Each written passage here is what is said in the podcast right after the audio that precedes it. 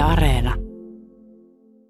Ajastin, muistio, sanakirja, laskin, matopeli, televisio saattavat äkkipäätään kuulostaa vaikkapa älypuhelimen ominaisuuksilta, mutta nämä toiminnot ja paljon paljon muuta nähtiin jo aika ennen kännyköitä, sillä kvartsikide-teknologia mahdollisti rannekelloihin todella monipuoliset peliominaisuudet. Viime vuonna Suomen kellomuseo piti näyttelyn, jossa esiteltiin japanilaisia kelloja. Kuuleman mukaan kävijöiden yleisin kommentti kuului, minullakin oli tuollainen. Ei ihme sillä, parhaimmillaan Citizenillä oli peräti 80 prosentin osuus kotimaisista kellomarkkinoista. Kevyet mullat ohjelman aiheena tänään siis digitaalirannekellot. Yle.fi kautta puhe. Äänessä ovat Kellomies-kirjan tekijä Joona Vuorenpää. Hän pitää myös Kellomies-nimistä verkkosivustoa sekä Vintage Casio Clubin perustaja Ilari Kaario. Hänen mielenkiintossa kohtana ovat digitaaliset japanilaiset kellot, etenkin nuo kasiot. Haastattelujen lomaan Kati Keinonen lukee korut.orgin sekä hovisepä.fi-sivustolta poimittuja otteita kellojen ostajan oppaista. Ylepuhe. Kevyet mullat. Perjantaisin kello 10. Toimittajana Jarmo Laitaneva. Niin tässä jaksossa tarkoitus on tosiaankin keskustella sitä näistä digitaalisista rannekelloista ja niiden markkinoille tulosta 1970-luvulla, mutta pitäisikö taas kellomies Joona Vuorenpää aloittaa pikkusen koukaten historiasta. Nämä rannekellot yleisesti ottaen lähti yleistymään. Se liittyy jotenkin sotaan tai taisteluihin. Miesten rannekellot erityisesti, ne liittyy sotaan ja sodan käyntiin ja niiden esille tulo. Naisten ensimmäiset rannekellothan lanserattiin 1800-luvulla, että oli tämmöisiä ranneketjuihin kiinnitettyjä kaulakelloja. Mutta 1880 niin Saksan merivoimat tilas Girard Perregaux nimiseltä sveitsiläiseltä firmalta ensimmäisen ison erän rannekelloja merivoimien käyttöön. Se on ainoa, mikä tiedetään, että todella on tämmöinen diili tehty. Ja niissä oli vielä tämä kellon lasi suojattu tämmöisellä metallisella ritilällä, ristikolla, että, tota, että se olisi niin sanotusti iskusuojattu se kello sitten. Mutta se on tiettävästi ensimmäinen tämmöinen sotilaskäyttöön lanseerattu. Mutta kesti vielä tosi pitkän aikaa ennen kuin rannekellot sai suosion miesten keskuudessa, koska sitä pidettiin vähän naismaisena koruna, eli naiset kun käyttivät rannekelloja, niin se ei oikein sopinut miehille, mutta ensimmäinen maailmansota muutti tilanteen ja kokemukset siitä, miten hyvä se oli, ettei tarvinnut kädellä kaivaa takin tai housun taskusta taskukelloa kesken tulituksen ja katsoa aikaa, vaan että tosiaan kätevästi rannekkeesta katsottiin, että mikä se aika on. Niin ensimmäinen maailmansota ja sen jälkeinen aika niin oli läpimurto. Miten Joona Vuoren päästä sitten lähti sitten niistä sotaolosuhteista ja taisteluista, niin mikä se muoli lopulta sitten levitti, että se kosketti meitä kaikkia? Sen osasi oikeastaan amerikkalaiset hyödyntää aika hyvin sen markkinoinnissaan sitten, että mieskin käyttää rannekelloa ja sillä on tällainen, tällainen, tällainen sotilashistoria ja kun ensimmäisen maailmansodan kaksitason lentäjät rupesi käyttämään rannekelloja, niin se oli ihan uskottava kapistus sitten sen jälkeen. Ja sitä pystyttiin sen aikaisessa markkinoinnissa hyödyntämään, että tämä on todella miesten kello eikä vain naisten kello, eikä naisiin silloin viitattukaan. Ja se räjähdysmäisesti 20-luvulla lähti tietyissä piireissä, tietysti maksukyissä piireissä, niin leviämään sitten taskukellojen rinnalla, jotka eli toki hyvin pitkään, kymmeniä vuosia vielä rinnan rannekellojen kanssa. No vieläkin taskukelloja näkee, mutta taitaa olla niin, että se on sitten siirtynyt myöskin tämmöisenä herrasmieslajina vähän marginaaliin. Kyllä, vintage on jossain määrin suosittua, mutta ei vielä riittävän, että alihintaa menee hienoja hopea ja kultaisia taskukelloja, hienoja merkkejä menee sulatukseen. Se on valitettavaa ja koneisto jää sitten jonnekin lojumaan. Mutta sitten on jotkut nuoret miehet ja herrasmiehet sitten ihan yhdistäneet pukeutumiseen tyyliin. Taskukelloja ja valmistajat on se huomannut ja ruvennut valmistamaan sekä patterikäyttöisiä että mekaanisia taskukelloja uudestaan ja, ja niitä löytyy kaupoista kyllä kun kysyy. Mekaaninen kello saa käyttövoimansa jousesta, johon on viritetty vetoa. Jouseen vedetty varastoitunut voima ohjataan rataskoneiston ja käyntilaitteen kautta osoittimille. Manuaalisessa koneistossa kellon jouseen viritetään käyntivaraa pyörittämällä nuppia käsin. Manuaalisesti viritettävät mekaaniset koneistot ovat nykyään korvattu lähes täysin automaattisilla. Jos me mennään takaisin näihin ensimmäisiin rannekelloihin, oliko niissä mitään muuta toimintoja vai oliko se pelkkä se ajan näyttö? Ne piti olla aika tarkkaan rukattuja kelloja, että mikään ei jätätä tai edistä, koska sitten jos sovitaan tietystä taistelu toimenpiteistä, niin niissä ei tietenkään voi viivettä tai heittoa olla. Joo. Ensinnäkin kellot on ollut hyvin tarkkoja ja hyvin varhain. Okay. Eli ne koneistot on ollut erittäin hyvin tehtyjä. Nämä oli kalliita ihan 1200-luvulta alkaen. Ei ne montaa sekuntia vuorokaudessa heittänyt hyvät kellot. Ja sotaolosuhteissa niin ajannäyttö tietenkin oli varsinkin jossain tykistössä ja muussa hyvin tärkeää, mutta niissä ei ollut muita ominaisuuksia, ei päivyreitä ja sen tyyppisiä. Että mä mainitsin juuri tämän lasin suojan, mikä oli, pantiin joskus semmoisena kantena päälle, että sirpaleet ja muut ei rikkonut sitä kellon lasia, jos oli tykistökeskitystä joku vastaava. Vielä jos tarvittiin ajanmittaustoimintoa, niin käytettiin taskukello kronografeja, jotka oli 1800-luvulla tullut markkinoille. Eli, eli aika esimerkiksi siitä, että milloin granaatit iskeytyi ja niin pois, otettiin kyllä kronografeista. Okay. Niin missä vaiheessa ne kronografit tuli sitten näihin rannekelloihin? Kronografit tuli rannekelloihin 1920-30-luvun taitteessa. Voidaan kai puhua sitten, että siinä oli sitten jonkinlainen mullistus siihen saakka tai siihen asti se rannekellotekniikkaan. Kyllä, se on, oli, se on huomattavasti monimutkaisempi kapistus kuin perinteinen ihan perusrannekello. Missä vaiheessa sitten alkoi tulla erilaisia muita toimintoja rannekelloihin?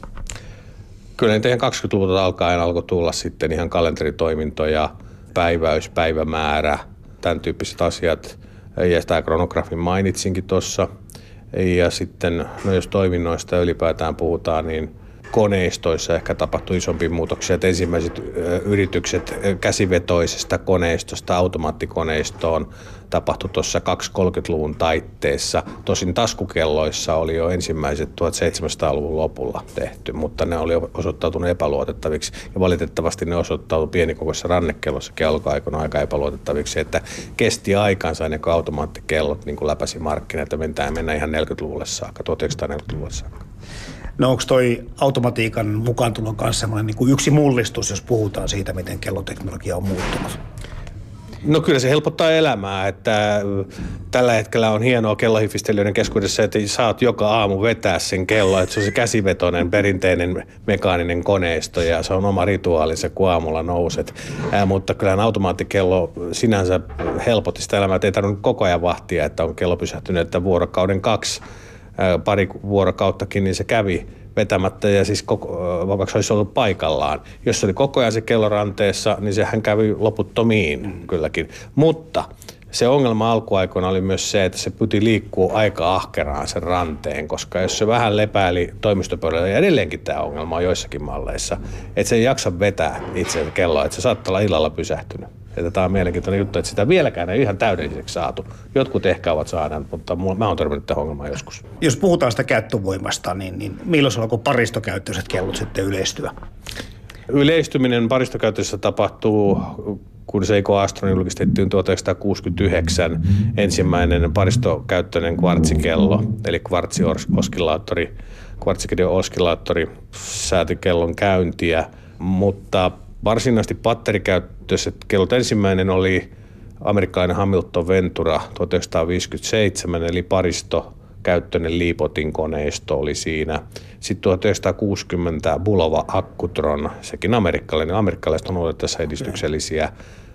Ja tota, niin, Bulova Akkutron oli, eli 60-luvulta aina 70-luvun alkuun tämä niin sanottu äänira, äänirautakoneisto, paristokäyttöinen, joka on kvartsikoneistoa edeltävä huomattavasti kalliimpi valmistaa – niin, joita edelleen jotkut himoitseja keräilee ja osa niistä toimiikin ja osiakin löytyy, jotkut osaa jopa korjata niitä vielä, mutta 70-luvulla loppu valmistus, koska kvartsikello oli helpompi valmistaa ja syrjäytti se, mutta se oli kvartsikellon edeltäjä. Ja 69, kun tuli tämä kvartsivallankumous, tavallaan alkoi niin kuin edetä, niin ne oli osoitinnäyttöisiä ja kaikki. Eli nyt puhutaan analogisesta näytöstä. Jos digitaalikelloista puhutaan, niin se tarkoittaa se digitaalisuus aina sitä aikanäyttöä, eli se näyttää numeroina se aika. Ja ensimmäiset digitaalikellot on ollut mekaanisia jo 1800-luvulla. Ensimmäiset taskukellot, digitaaliset taskukellot tuli markkinoille. Niissä on pyörivät, pyörivät numerokiekot, jotka näyttivät ajan.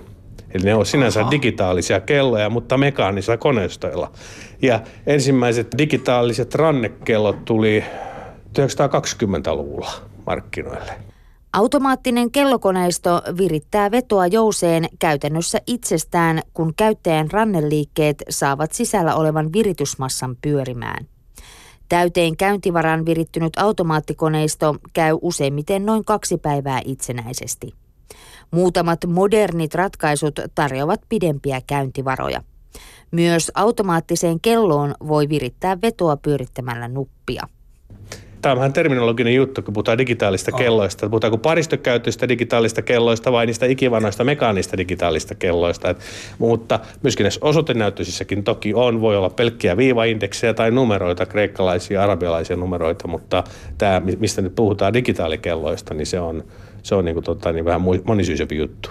Okei, mutta sitten mä tuossa juttelin eilen isäni kanssa näistä kelloista. Ja hän sanoi, että hän ei oikein niin kuin meille lapsillekaan aikana viittinyt ostaa, koska hän on niin viisari mies ja hänen niin kuin aina pitää tietää, että paljon kello on vaille jotakin. Mm. Hänelle ei niin kuin riitä aika se, että se on niin kuin yli jotain, vaan hän pitää tietää, paljon hänellä on aikaa siihen seuraavaan tasaan tai määräaikaan. Mm. Onko tässä joku tämmöinen Mä ymmärrän sen, että se voi olla tämmöinen makuasiakin, mutta onko tässä jotain tämmöistä niin kuin syvempää merkitystä sillä, että, että näyttääkö kello yli vai vaille? Mä tulkitsen, että ihan varmasti näin on. 1970-luvulla, kun digitaalikellot yleistyi. Ihan siis 1970-luvun eh, alussa eh, kellot, joissa oli pelkästään digitaalis numeron näyttö, mm. niin se oli LED-valodioideen toteutettu, eli tämmöiset punaiset hehkuvat valot, jotka söi hiivatisti paristoa.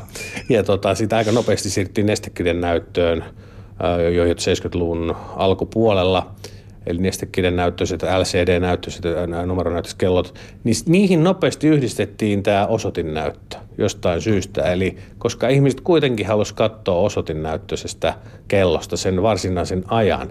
Ja tästä syntyykin nämä mielenkiintoiset yhdistelmäkellot, joita kutsutaan digianoiksi ja anadigeiksi sen mukaan, minkä kokonen se tärkein kellotaulu on. Jos se on anadigi, niin se analoginen eli osoitinpuoli on siinä kellossa isompi kuin se digitaalipuoli, joka on kronografitoimintoihin tarkoitettu ajanottoon. Ja jos se on digiana, niin se digitaalipuoli on siinä isompi ja osoitinnäyttö on paljon pienempi. Ja nämä tuli siinä 76, 77, 78 tienoilla markkinoille ja niitä valmisti sveitsiläiset, japanilaiset ja amerikkalaiset. Okay. Valmistaja on ollut paljon. Oliko sillä mitään sillä digitaalisella, jos on ollut anadigi, eli osoitinnäyttö isompi ja sitten tämmöinen pienempi digitaalinäyttö, niin onko sillä mitään muuta virkaa ollut sitten kuin tämmöinen kronografityyppinen joku?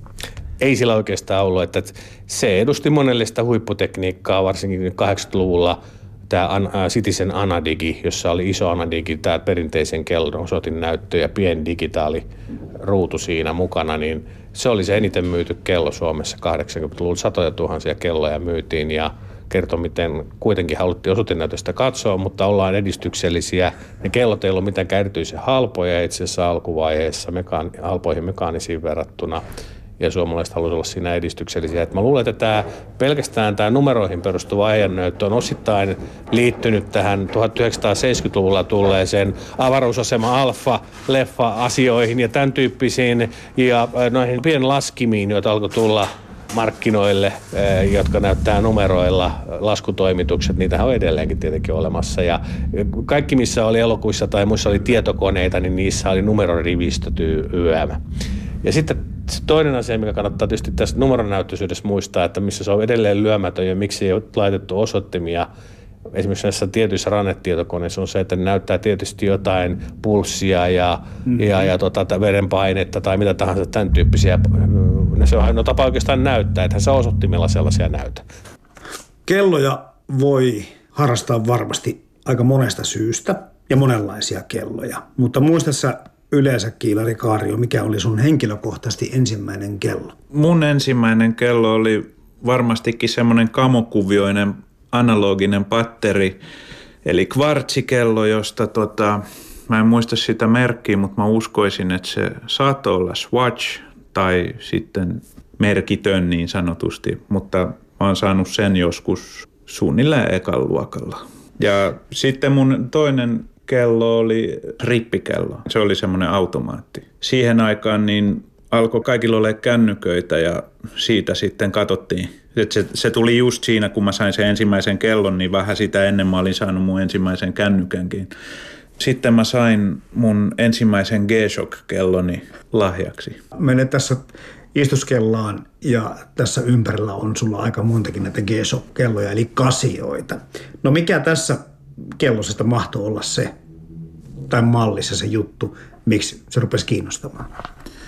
No se ei silloinkaan ru- ruvennut vielä niin kuin kiinnostaa. Se, se varsinainen kiinnostus tuli tuossa sitten sen niin kuin joitain vuosia sitten, kun mä muistin, mä aloin jostain syystä niin kuin fiilistellä sitä aikaa. Ja sitten mä muistin, että mulla oli se G-Shock ja mä halusin ostaa uudestaan sellaisen.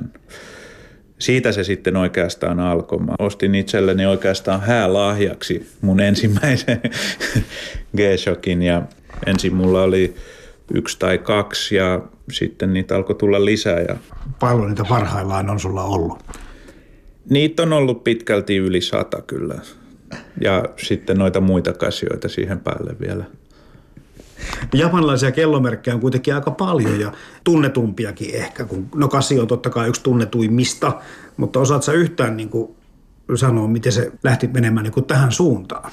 Se varmaan lähti siihen suuntaan sen takia, että mä sitten asiaa googletin ja löysin kaikenlaisia videoita YouTubesta ja tota, sitten löytyi näitä ryhmiä ja foorumeita, missä paljon on harrastajia.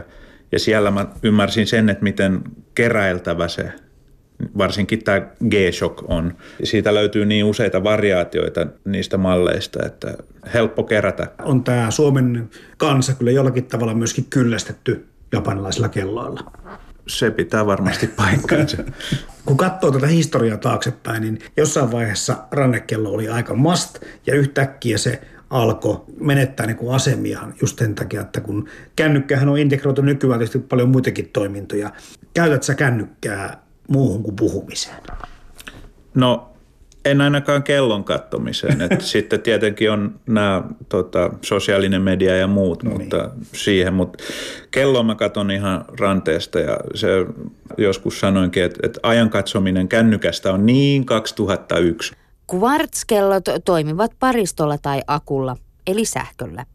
Kvartskellojen käynti on useimmiten hyvin tasaista ja tarkkaa. Kvartskellot ovat huolettomia ja toimintavarmoja. Paristokäyttöisten kellojen paristo tulee vaihtaa normaalisti kahden tai kolmen vuoden välein ja se suositellaan tehtävän oikealla kellosepällä. On myös liikkeestä latautuvia akkuratkaisuja sekä auringonvalosta latautuvia akkuja. Kun kännykkä on integroitu niin paljon erilaisia toimintoja. Näissä digitaalisissa kelloissa, niissäkin on aika paljon ollut ainakin erilaisia toimintoja. Käytät sitten niitä? Onko sulle kello pelkästään kello vai? Lähinnä toi ajastin, herätyskello, ne on ne perus, mitä tulee käytettyä. Ja sittenhän noissa on laidasta laitaan kaikenlaisia toimintoja, löytyy variaatioita. On kuun kiertoa ja vuorovesi ja korkeus- ja lämpömittaria ja ilmanpainemittaria ja se on viety aika pitkälle tähän päivään mennessä se, mitä kaikkea niistä voi nähdä. Kokeileeko valmistaja sitten vaan, että se kepille jäätä, että uusiin malliin kokeillaan, että joku uusi muistio tai sanakirja tai kaukosäiden toiminto, että kiinnostaako se kuluttajia? Mä sanoisin, että semmosia, mitä on tullut jäädäkseen, on varmasti krono, eli toi mm. sekuntikello. Sitten päivämäärä ja päivä näkyy usein myös. Herätys varmasti, mutta sen saa puhelimeen tai niin. muuallekin. niin, niin tota, Mutta mut varmasti toi sekkari ja ajastin on niinku mm. ne. Ja sitten niitä kokeillaan kaikenlaisia, niitä on kaiken maailman on, mulla on ollut yksi sellainen Casio STR 1000 eli Speed Trainer, josta lähtee tota, tästä kellon rungosta lähtee sellainen lanka, jonka saa tänne etusormen ympärille. Siitä voi peukalolla painaa sen sekkarin käyntiin. Se on niin sellainen etä, etäkäynnistin.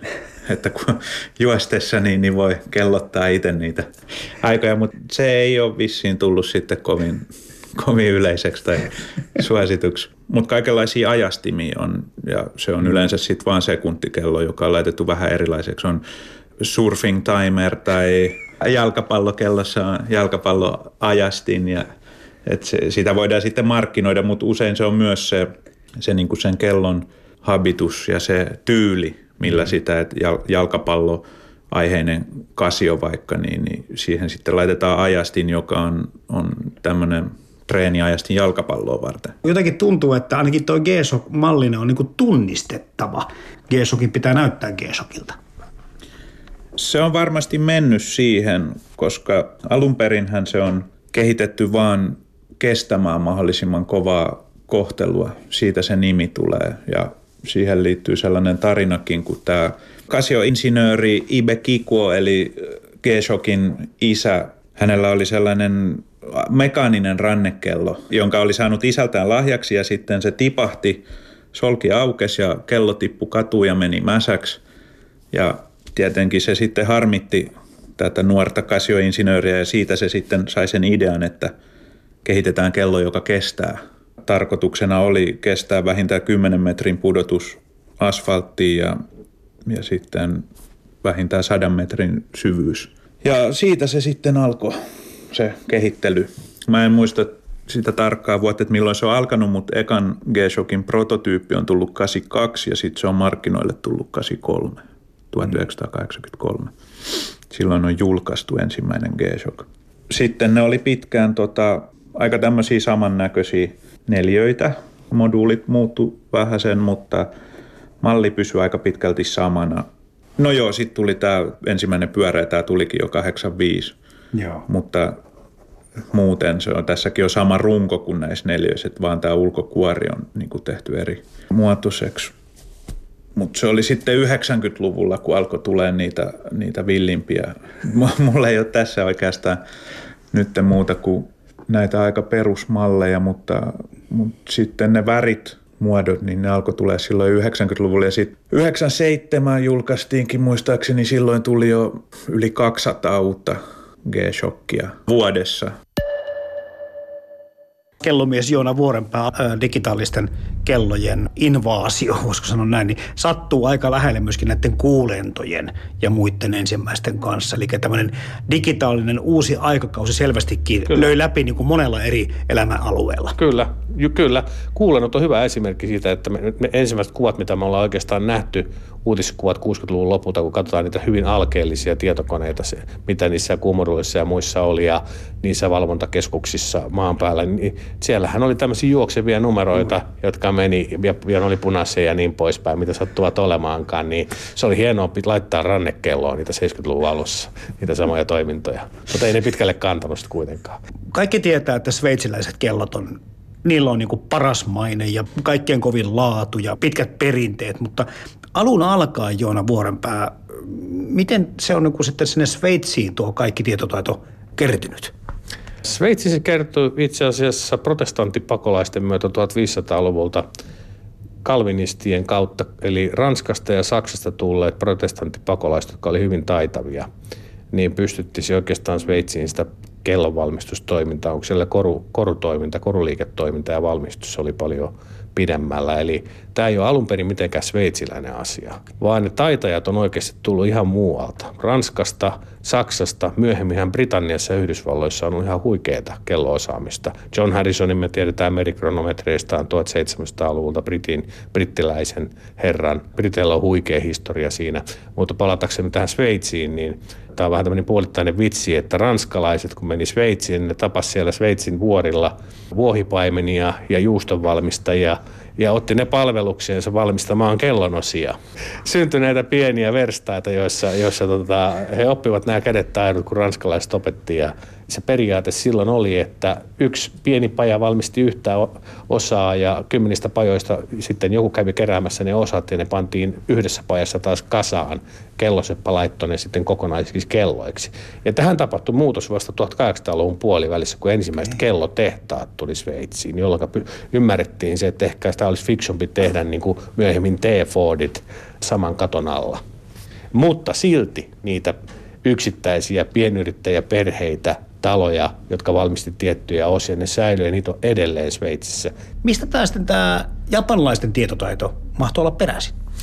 Oikeastaan amerikkalaisen tässä oli etunenässä tällä Hamilton Pulsarin, äh, Hamilton Pulsarilla, joka oli yhteistyössä Elektrodatan kanssa valmistettu Yhdysvalloissa prototyyppi vuonna 1970. Siinä oli tämä kuuluisa punainen LED-näyttö, jossa aika näkyy. Eli vuosi oli 1970.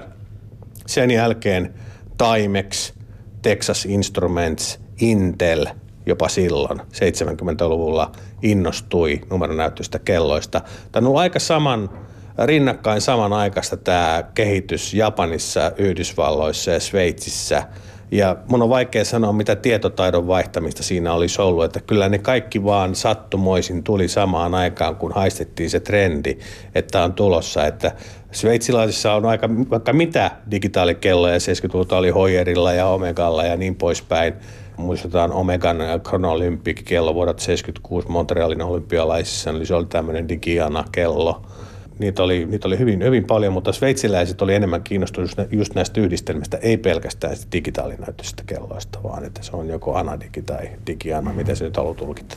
Niin ottamatta kantaa niihin laatuihin, jos vaikka kaikilla mm. olikin yhtä hyvää tai vastaavallista mm. tekniikkaa, mutta japanlaisten markkinoita taisi lyödä kuitenkin parhaiten läpi. Kyllä, kyllä, ja Kasiohan oli edelläkävijä tässä sikäli, että Kasio, joka näitä ää, pienlaskimia 1970-luvun alussa kuluttajille rupesi valmistamaan numeronäytöllä, niin heidän ensimmäinen kellomallinsa taisi tulla tämmöinen ihan täys digitaalikello, digitaalinäytöllä varustettu kello 1974. Joo. Että he oli varhain liikkeellä, yksi varhaisimmista. Joo. Ja sitten isänne Seiko tuli vähän perässä. Ylepuhe. Kevyet mullat. Perjantaisin kello 10. Toimittajana Jarmo Laitaneva. Aika voidaan ilmoittaa analogisella näytöllä eli viisareilla tai digitaalisesti LCD-näytöllä. Nykyään monissa malleissa on molemmat näytöt. Joissakin analogisissa näytöissä on käytetty arabialaisia, toisissa roomalaisia numeroita. Joskus numeroita ei näytetä lainkaan, vaan tilalla on esimerkiksi pisteitä tai viivoja. Toisissa kellomalleissa on käytetty vain indeksimerkintöjä eli ainoastaan täystunnit on merkitty kellotauluun. Ja sitten kun muistaa omakin lapsuuttaan, niin sitten kun näitä alkoi ilmestyä näitä digitaalisia kelloja, kellotauluja kavereiden ranteisiin, niin tuli vähän semmoinen tunne, että kuten me ollaan palautetta saatu tätä, tätäkin ohjelmaa varten, että, että semmoinen piti olla. Jos ei ollut, se oli niin kuin juuri syy koulukiusaamiseen. Että se oli niin valtava se volyymi, millä se alkoi lyödä läpi. En puhu pelkästään lapsista, vaan koko yhteiskunnassa kaikissa ikäluokissa. En tiedä vanhuksista, mutta kaikki muut näytti omaksuvan. Muistan ihan samaa yläasteelta. 80-luvun alusta, niin kun joku oli saanut rippilaajaksi tai muuta, niin Citizen Anadikin tai jonkun vastaavan, niin kyllä sitä näpelöitiin kädestä käteen ja kyllä ne oli vähän luusereita, joilla saatu mekaaninen rannekello 70-luvun lopulta ole ranteessa. Ja, tota, ja sitten se semmoinen hyvin yleinen kisa, mistä mä oon kuullut, että sitä muuallakin harrastettiin kuin mun luokissa, missä mä olin, tota, niin, kun niissä oli se kronografitoiminto. Niin me otettiin sillä kronografilla aikaa siten, että me piti arvioida, miten kauan esimerkiksi kaksi tai kolme sekuntia Totta. kestää. Ja kuka pääsi sadososa sekunnin tarkkuudella lähimmäksi, sitä niin oli voittaja. Joo. Jossakin mallissa oli sitten se kellotaulun alapuolella semmoinen jatko-osa, jossa oli jopa niin kuin laskin. Ja se oli niin kuin perinteisemmän taskulaskimen näköinenkin vielä kaiken lisäksi. Kyllä. Ne on niitä ensimmäisiä niin sanottuja älykelloja 1980-luvulta, että taskulaskin tuli joihinkin, jopa televisio tuli. Joo, ka- oli 80-luvun puolivälin tienoilla vähän ennen sitä tuli Seikolta, tuli jopa pienellä televisiolla varustettu äh, digitaalikello. Näkyykö siitä? Nää, kyllä, sitä kai jotain hämärää kuvaa näkyykin. Ja kyllä silloin kaikenlaista kokeiltiin, että tota, myöhemmin tuli kaikenlaisia tämmöisiä kaukosäätimiä ja muita yhdistettiin ka- kasion kelloihin. Ja joo, kaukosäädin toiminta, joo, kyllä. TV-kaukosääni, kyllä. tämän tyyppisiä. Sitten oli tämmöisiä muistioita ja sitten jostakin, tätä en itse muista, mutta luin vaan, että sanakirjojakin on ollut niin kuin yksinkertaisia versioita. Kyllä, niitä oli myös, kyllä. Joo. Mitä sanoin niin kuin kellomiehenä ajattelet siitä, että mitkä niin kuin jää kelloon kenties tulevaisuudessakin tämmöiseksi välttämättömäksi toiminnoiksi? Sanoisin näin, jos tulevaisuudesta puhutaan, se on erityisen vaikeaa ennustaa, niin, tota, niin äh, että mikä tietty ominaisuus muu kuin ajannäyttö pitäisi sitten olla ja mistä tuotteesta me puhutaan, kun me puhutaan rannekellosta, että niitähän on mitä erilaisimpia rannekelotyyppejä varmaan käytössä ihmisillä tulevaisuudessa. on näitä älykelloja, sitten voi olla tämmöisiä mekaanisia arvokelloja ja muuta, että mä näen oikeastaan semmoista mitään erityistä välttämättömyyttä, mastia, että on vuonna 2050 kellossa pitäisi joku juttu olla muu kuin ajannäyttö. Eli enemmän kuin tuotteiden fuusioitumiseen mä uskon siihen, että eri käyttötarkoituksiin tulee erilaisia laitteita jäämään. Mm. Vaikka mä uskon myös siihen, että tämmöiseen välineettömyyteen mennään ja että esineet on yhä tarpeettomampia, niin nämä tämmöiset tietyt näyttö, status, välineet on, tulee jatkossa kyllä tärkeitä. Meillä on tässä taskupuhelimet pöydällä ja tai kännykät ja niihin on integroitu nykyään aika paljon asioita ja kello tuli jo varhaisessa vaiheessa ja se hän söi silloin ainakin jossakin vaiheessa selkeästi rannekellojenkin suosiota, mutta ei onnistunut kumminkaan sitä syrjäyttämään.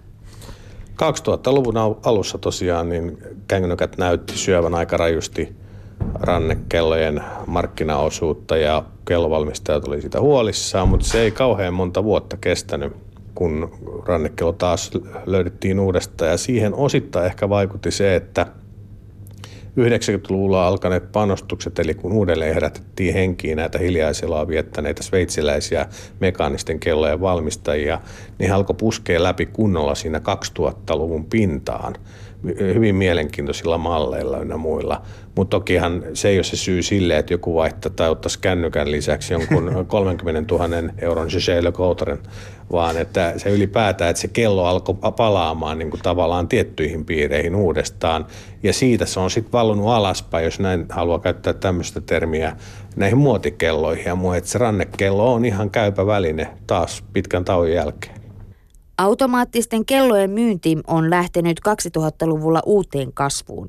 Kenties ihmisten arvostus perinteistä hienomekaniikkaa kohtaan on kasvanut ja kaivataan vastapainoa jatkuvasti sähköistyville ja digitalisoituville tuotteille.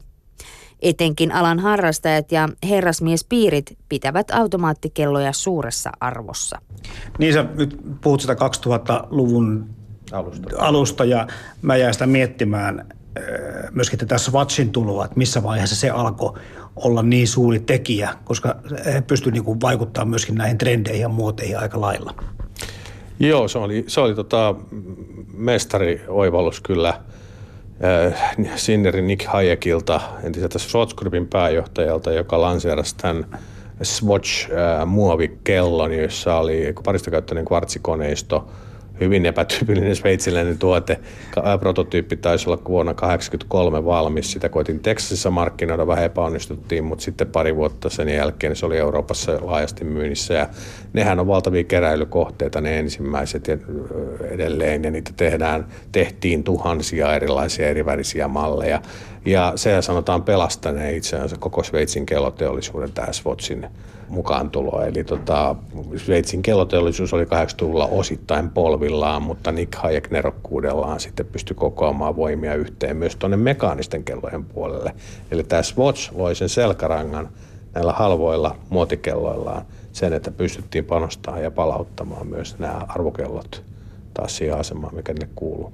Tämä bisnes alkoi uudestaan niin kukoistamaan ja nämä kellot löydettiin. Ja nyt se on taas sitten, kuten sanottua, aika vahvasti noussut tälle trendimäisesti myöskin esille, liittyen tietenkin muotiin ja tyyliin. Kellomies Joona Vuorenpää statusesineeksi ja kaikessa muuksekin se kelpaa. Kyllä ehdottomasti. Ja tota, niin, kellofriikkien määrähän on lisääntynyt aika lailla, mutta se ei koskaan tuolle hirveän suuri ainakaan Suomessa, että me puhuta tuhansista ihmisistä, että enemmänkin puhutaan hardcore-puolella sadoista ihmisistä, että kyllä ne sen verran kalliita on, mutta sanotaan tämmöisen, la- mitä mä nyt sanoisin, että tämmöisen peruslaadukkaan, tosi hyvän kellon, jolla on hyvä brändiarvo ja sen arvo säilyy ja se on arvostettu, sillä joku tarina, niin keskihintaluokka voi olla joku 5000 euron hujakoilla, niin entistä useampi on jossain elämässä vaiheessa valmis investoimaan tuommoisia summia yhteen rannekelloon. Mm. Merkkipäivänä tai hää, joku hääpäivä tai joku tämmöinen tiedossa, niin semmoisen, semmoisen saattaa saada. Sen ymmärtää, koska tämmöinen kelloharrastus sitten, vaikka se olisi vaatimatontakin, ja jos se on tuommoinen niin merkkikello, arvokello, niin se säilyttää arvonsa. Mikä moni muu semmoinen asia, mitä, mitä voit saada lahjaksi tai itse asiassa palkita sillä, niin säilyttää arvonsa, kenties vielä nostaakin sitä.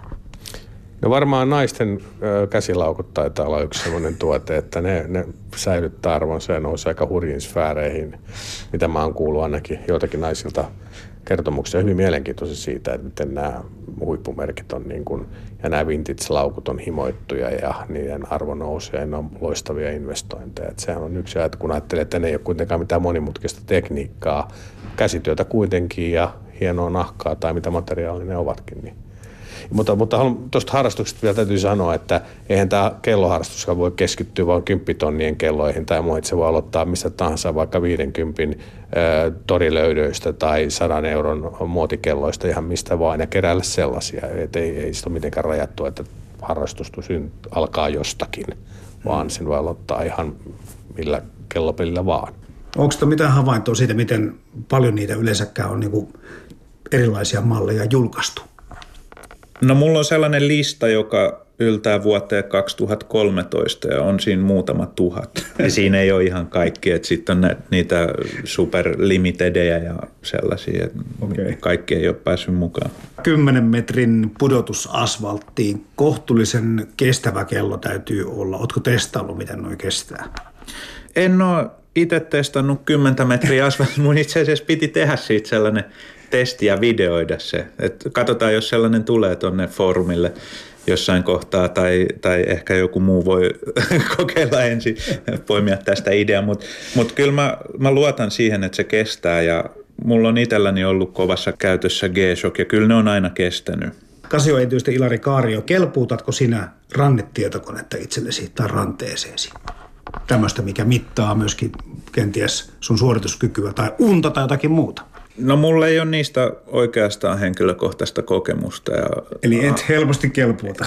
En helposti kelpuuta. Voisin, jos, jos mulle sellainen annettaisiin ja sanottaisiin, että pidä tuota vaikka viikko, niin saattaisin pitää päivän tai, tai siihen asti, että mä näen millainen se on. Mutta mut en mä, mä en lähde sitä kevyesti myöskään tuomitsemaan, koska mulla ei ole siitä kokemusta mm. semmoisesta tietokoneesta. Mulla on riittänyt rannekello ihan hyvin – kuitenkin kun puhutaan tästä älyteknologiasta aika monessa teknisessä innovaatiossa tai missä tahansa välineessäkin, niin eikö nämä niin digitaaliset kellot, niin kuin, eikö niistä kuitenkin voida käyttää samalla jo nimikettä älykellot?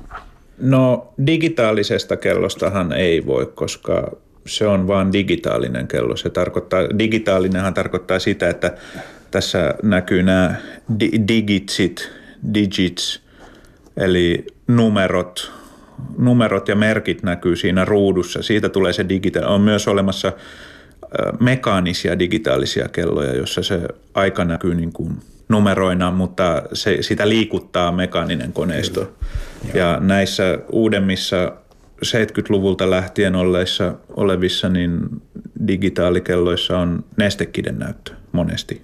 Se on se kaikista yleisin. No missä vaiheessa se äly tuli sitten mukaan, jos puhutaan, että digitaalikello tai digitaalinäytöllä oleva kello on älykello. Onko nimenomaan se silloin se, kun se ei ollut enää mekaaninen, niin voidaan sanoa, että onko tämä niin kronografi, teknologia, eli ajaotto jo sitten niin kuin jonkunlaista älyä? Mä en itse laske sitä älykset. Äly on oikeastaan mun kirjoissa se ne on nämä uudet, niin kuin vaikka matkapuhelinvalmistajien tekemät kellot, jotka saadaan synkronoitua siihen puhelimeen ja sitten sieltä näkee kaikenlaista, pystyy käydä netissä tai, tai muuta, jotka on niin kuin yhtä älykkäitä melkein kuin, kuin ne puhelimet mm. nykyään. Niin ne on, se on oikeastaan sitä älykello genreä ja sitten nämä digitaalikellot, niin näitähän on semmoisia, on niin paljon toimintoja ja tietynlainen älykkyys niin kuin esimerkiksi tämä, tämä Frogman, tämä ottaa tuolta Saksasta radiomastosta tulee aika. Se päivittää itsensä yleensä yöllä, jolloin se on aina sekunnille oikeassa ajassa ilman, että sitä säätää. Niin se on tietynlainen äly, mutta ei tällä nettiin pääse kuitenkaan. Rannekelloa hankittaessa kannattaa miettiä, onko tarkoituksena ostaa kellopuku eli juhlakelloksi, arki eli työkelloksi vai vapaa-ajan kelloksi. Pukukellojen päätarkoituksena on näyttää edustavalta, joten ne eivät välttämättä ole esimerkiksi vesitiiviitä. Arkikellojen tulee puolestaan kestää jokapäiväistä kulutusta. Vapaa-ajan kelloiksi luetaan taas esimerkiksi edulliset, vaatteiden mukaan vaihdeltavat asustekellot ja urheilukäyttöön tarkoitetut aikaraudat. Puhutaan tuosta käyttövoimasta. Onko ne paristoautomaattikelloja? Mitä ne pääasiassa on? Pääasiassa on kvartsi, eli paristo. Ja sitten, olisiko se ollut 98 lähtien, 1998 taisi tulla ensimmäinen auringolla toimiva. Ja siihen se sitten, niin kuin Kinetic, niin se on sitten taas Seikon teknologiaa. Ja se ei, mutta Kasiolla on, on tota, virtalähteenä on ihan perusparisto ja sitten auringonvalo. Tai mm. auringonvalosta latautuva paristo. Paristo sielläkin on, mutta se lataa itsensä mm. valolla. No onko tämä semmoinen fiiliskysymys sullekin? Joona Vuorenpää on sitä mieltä, että herrasmiehen tyyliin kuuluu rannekello. Miten sitten Kasio Entius Ilari Kaario, niin ajattelet se samalla tavalla, että se on osa kokonaisuutta ja osa myöskin sinua? Kyllä se on osa kokonaisuutta ja varmasti myöskin osa minua, ainakin nykyään. Se, mulla on erikseen, mulla on työkello ja iltakello, niin kuin joka tilanteeseen on aina oma kellonsa. Se kuuluu asiaan. Nyt sulla on tuommoinen valkoinen, tosi tyylikkään näköinen. Toi taitaa olla Casio myös. Tämä on Casio myös, joo. joo. Jossakin, tota, mä en muista taas merkkiä, mutta näissä digitaalikelloissa oli sitten näitä tämmöisiä ainakin matopelejä tai jotakin tämmöisiä yksinkertaisia pelejä, niin onko näissä Kasion kelloissa? Joo, Kasiolla on ollut pelikelloja. Tää, tässä on tämmöinen golf, golf-kello. Siinä se on ihan yksinkertainen, siinä lyödään reikää palloa ja saadaan pisteitä. Ja semmoinen niin oli näitä Game and Watch tyylisiä elektroniikkapelejä, niin, niin sama puristettu vähän pienemmäksi vielä ja ehkä vähän yksinkertaisempi vielä, mutta, mutta ihan siis rannepelikelloja on ollut Kasiolla. Harrastitko yhtään noita pelaamisia vai oliko se, oliko se vain tämmöinen kuriositeetti sulle? Tämä sain itse asiassa vaihdossa yhteen toiseen kelloon. Mä olin halunnut tämmöisen, mutta nämä, nämäkin on sen verran harvinaisia, että mä en olisi muuten sitä, sitä varmastikaan tullut hankkineeksi. No ootko löydy palloa reikään? Oon mä tätä kokeillut. No niin mä en itse asiassa tiedä, saako sitä äänettömälle, mutta jos sen saisi äänettömälle, se voisi olla hauskempi. Oo, oh, siinä on pahat äänet. Se, no se piippaa. joo, joo kellomies Joona Vuorenpää taitaa kuitenkin tämäkin ala hajantua niin kuin moneen eri suuntaan, koska Kyllä. Ilari Kaario harrastaa kasiokelloja ja sitten taas sulla on vähän toisen näköiset vempaimet kiinnostuksen kohteena. No joo, mutta en mä sillä ortodoksio, että mä tykkään kyllä, mulla on kaikenlaisia kelloja, että on edullisia kvartsikelloja, kalliita, hyvin laadukkaita kvartsikelloja, sitten erittäin simppeleitä, halpoja mekaanisia rannekelloja ja erittäin kalliita mekaanisia rannekelloja. Et en mä ole keskittynyt oikeastaan nyt ihan minkä spesiaaliin. Siis kaikki ruokainen. Mä oon, mä oon melkein kaikki, melkein kaikki ruokainen, joo.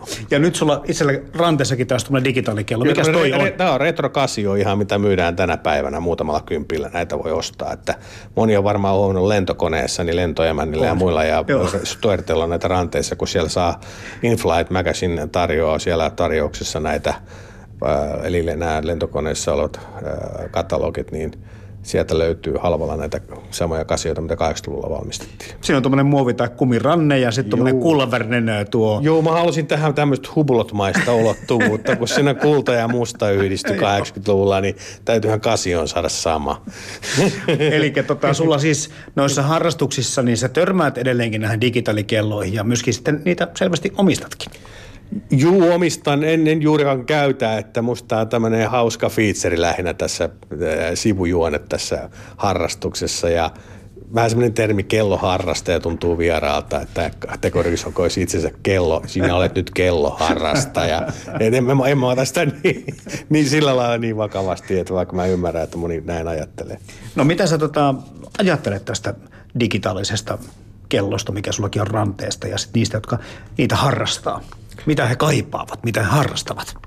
Olisiko siinä joku tämmöinen nostalgia, kaipuu, retron kiehtominen, noin Commodore-kotitietokoneet ja jotkut harrastaa niitä ja vanhoja pelejä ja C-kasetteja tai, tai jotkut myymällä taas myydä, että kyllä tässä jotain semmoista samanlaista on. Ja sitten tämä tämmöisen digitaalikasion tai minkä tahansa Citizenin seikon näkeminen, niin sehän on hyvin erikoinen sattumus tänä päivänä, kun melkein kaikki on kaikkea muuta, että tota, ei näihin enää ole sillä törmää, niin sitten se alkaa kiinnostaa yhä enemmän ja rupeaa selvittämään historiaa, että miten nämä olikaan ja katsoa, että Herra Jumala, mitä mallistoja olikaan 80-luvulla ja niitä alkaa löytyä tuolta ja käydään tori.fi ja huutonetistä ostamassa ja kellotoreilla ynnä muilla, että käydään kauppaa niitä ja kunnostutetaan jopa sellaisilla summilla, jotka on moninkertaisia verrattuna siihen kellon arvoon. Varsinkin jos siinä on tunnearvoa, että sain tämän vuonna 1987 rippilahjaksi. Mä tiedän monia tapauksia, ne kysyy muutakin neuvoa, että mistä mistä saisi, kun maahantuoja ei pysty auttaa, osia ei löydy, enää puolijohde on mennyt, ei löydy. Ja aina kummasti jonkun pöytälaatikosta, kellosepän pöytälaatikosta jostain kaupungista löytyy, kun laittaa ilmoituksia, että minulta löytyy ja korjaan sen. No kahdella kympillä, joo. Tämä ei voi olla, voi ihan parempikin huolto 70, mutta sen ei selvästi sen kellon arvon yli, joka on käytännössä melkein arvoton. Mutta se tunnearvohan on moninkertainen, sitä ei voi laskea euroissa. Mm. Joo, kyllä mullakin isältä saatu kello on edelleen riko tallessa. Lasi on niin naarmun, että siitä ei pokeen läpi näe enää, mutta kello on tallessa. En tiedä, löytyisikö siihen enää lasiakaan. Saattaa löytyy. Paat ilmoituksen jonnekin, että löytyykö tähän rikomalliin lasiketta. Peruskelloissa ei välttämättä ole edes sekuntiviisaria. Monimutkaisimmissa malleissa voi olla lukuisia lisätoimintoja, kuten kompassi, GPS-paikannin, kronografi eli ajanottomahdollisuus ikuinen kalenteri, joka huomioi kuukausien pituudet ja karkausvuodet ja kuun eri vaiheet osoittava kuunkiertonäyttö.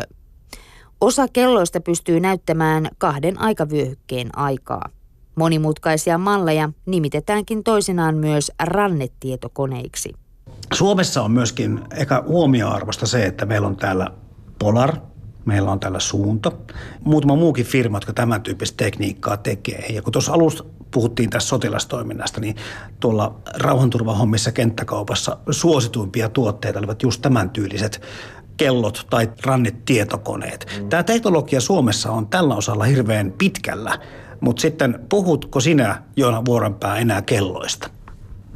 Kyllä ne ajankin näyttää. Kyllä ne siis, no tuo on vähän tämmöistä terminologista vääntämistä, että tota, niin mielellään tuolla somepalstoilla tietysti heitellään, että ja itsekin joskus heittänyt, että ei näe kelloina ajan näyttäjiä, mutta miksikä ei, että onhan mulla itselläkin suunnon elementum ja tota, niin, käytä sitä tietyissä yhteyksissä. Siinä on pelkkä digitaalinäyttö, tosi suunto, mutta ruvunut valmistamaan nyt analogisella näytöllä. Eli siis paristokäyttöisiä kvartsikelloja, mutta joissa on analoginen osoitin näyttö. Tosin toteutettu tietysti millä näyttötekniikalla se on toteutettukaan, mutta kuitenkin niin hekin on todennut, että osa asiakaskunnasta on kaivannut tämmöistä perinteistä kellonäyttöä.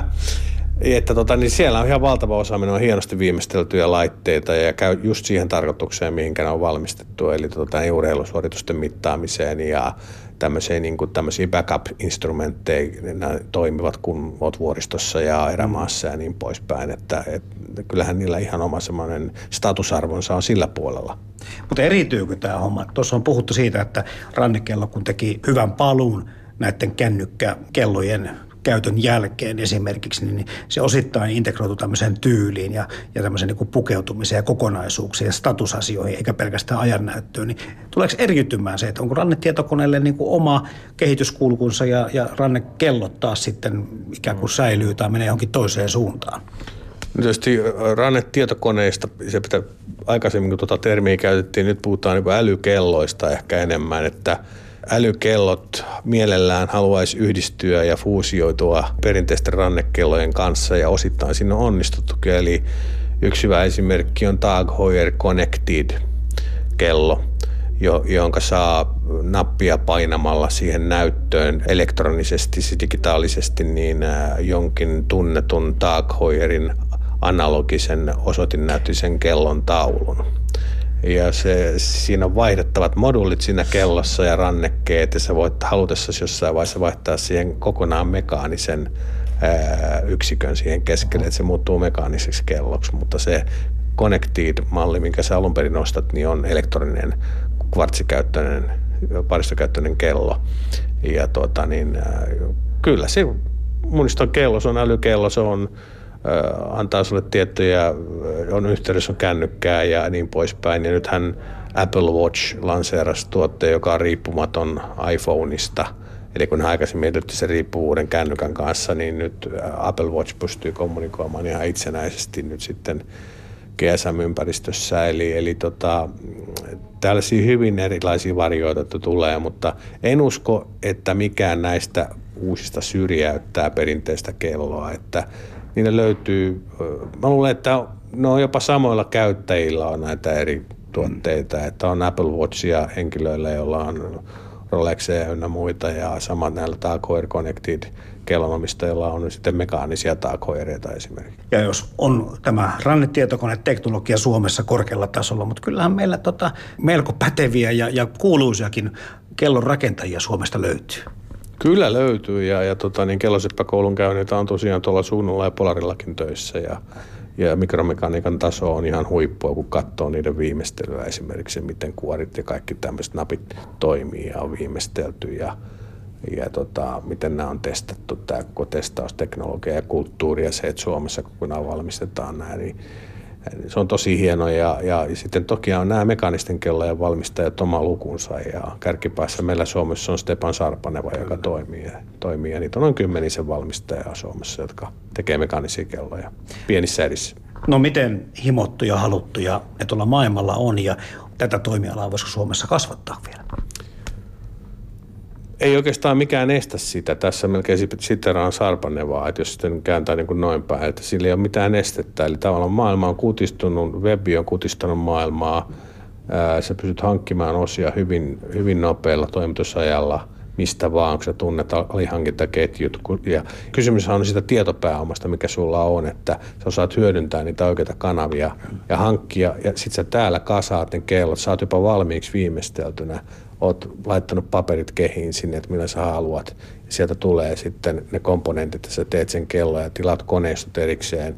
Ja no, se on täällä sitten valmistettu kuitenkin, vaikka osat olisi muualla tehty. Osa osista toki on tehty Suomessakin. Että kyllähän Suomessa on erittäin hyvää metallurgista osaamista ja outokummun terästä käytetään kelloissa, muun muassa Voutilaisen ja Sarpanevan kelloissa vaikka ne ihme kyllä muualla tehdään kuin Suomessa, mutta Outokummun terästä kuitenkin. Monet lapset saavat ensimmäisen kellonsa viimeistään aloittaessaan koulun. Kellojen suosio ei yllätä, sillä valikoima on nykyään erittäin laaja ja monipuolinen. Vaihtoehtoja löytyy jokaiseen makuun. Värikkäitä muovisia, pelkistetyn tyylikkäitä, timanteen koristeltuja, sporttisia, klassisia ja viimeisintä muotia mukailevia. Mutta tietysti tämä kellopuoli on vähän haastava laji, kun tulee sata uutta kellomerkkiä maailmaan noin kuukausittain ja varmaan vähintään sama määrä häviää. Että kaiken kaikkiaan kellomerkkejä on kymmeniä tuhansia maailmalla. Että, ja tämmöiset mikrobrändit yleistyy, joiden markkinointikanavana on nimenomaan internet. Ja nämä on tämmöisiä Kickstarter-projekteja monet tai joukkorahoitusprojekteja. Ja sellaisia yrittäjiä on tullut lisää kuin sieniä sateella. Ja, ne kaikki kehuu ja ylistää tuotteita, että tällaista on ennennäkemätön innovaatio. Ja sitten kun sä luet vähän tarkemmin, että mistä on kysymys, niin että eihän tässä nyt tuossa vain joku kellon kehä laitettu vähän eri tavalla tuohon kuoreen kuin muilla valmistajilla, jos nyt on. Eli, eli tota, on iso innovaatio, mutta kuitenkin on hienoa, että yritetään ja on Suomessakin niitä ja on tulossa lisää. Niin Joona Vuorenpää tuossa ihan alussa oli puhetta siitä, että Tämä on iso bisnes Sveitsissä, mutta jos maailmanlaajuisesti puhutaan, niin paljon näitä myydään ja paljon näitä ostetaan. No vuosittain maailmassa valmistuu tuommoinen pitkälti toista miljardia kelloa, että vuosi pari sitten miljardi 200 miljoonaa kelloa valmistettiin ja myytiin ja niistä noin 700-800 miljoonaa valmistuu Aasiassa ja pääosin paristokäyttöisiä kvartsikelloja. Ja tästä miljardista noin 200 miljoonasta kellosta, niin 30 miljoonaa on valmistettu Sveitsissä. Ja sveitsiläiset hallitsee silti lähes 60 prosenttia siitä kokonaisarvosta, mitä on kelloja myyty. Eli se, eli se kertoo, minkä tyyppisiä kelloja on sitten nämä asialaiskellot olleet, joita on myyty niin monin verran enemmän kuin sveitsiläisiä kelloja. Jotain on tehty Sveitsissä ei oikein. Kyllä. Mutta kyllä tuo älykello niin puree kylkiä aika, aika kivuliaasti, jos ajattelee niin ihan määrällisesti. Eli nyt muutama vuosi sitten, pari vuotta sitten, niin myytiin 6 miljoonaa älykelloa, niin nyt myydään 340 miljoonaa älykelloa jo vuodessa. Että se, se ohittaa jo pelkästään kappalemääräisesti jo perinteisten sveitsiläisten kellojen myynnin. Ei tietenkään rahallisesti arvomielessä, mutta tota, niin kappalemääräisesti. Niin, että tässä on suomalaiset, suomalaiset mukana tässä pelissä. Suomalaiset on pelissä mukana siinä kyllä. Joo.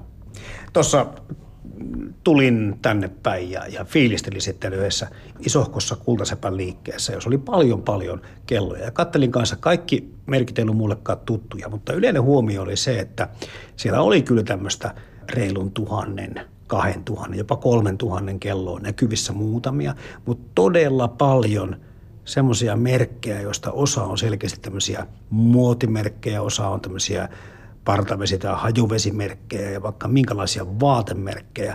Mutta sen mä panin merkille vaan, että hinnat todella edullisia näillä mm. näyttävän näköisillä hienoilla kelloilla ja näyttävä trendimäinen nimi.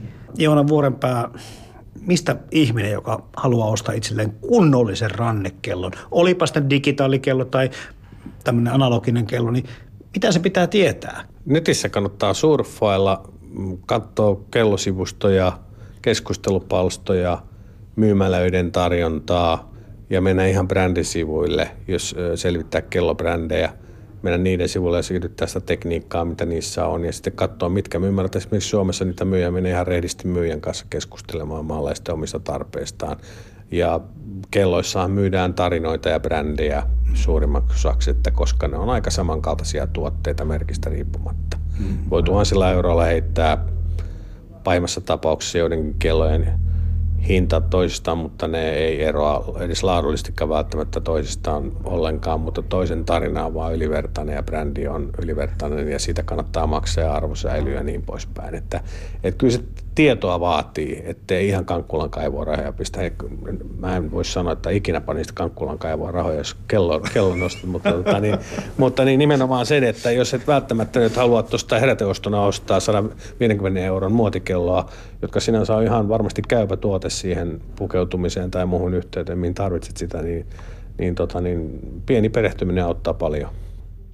Ylepuhe. Kevyet mullat. Perjantaisin kello 10. Toimittajana Jarmo Laitaneva. Äänessä edellä siis Kellomies, kirjan tekijä Joona Vuorenpää. Hän pitää myös Kellomies-nimistä verkkosivustoa ja kasioentuisti Ilari Kaario. Hän on Vintage Kasio-klubin perustaja ja Seiko Holisti sivulle kirjoittaa.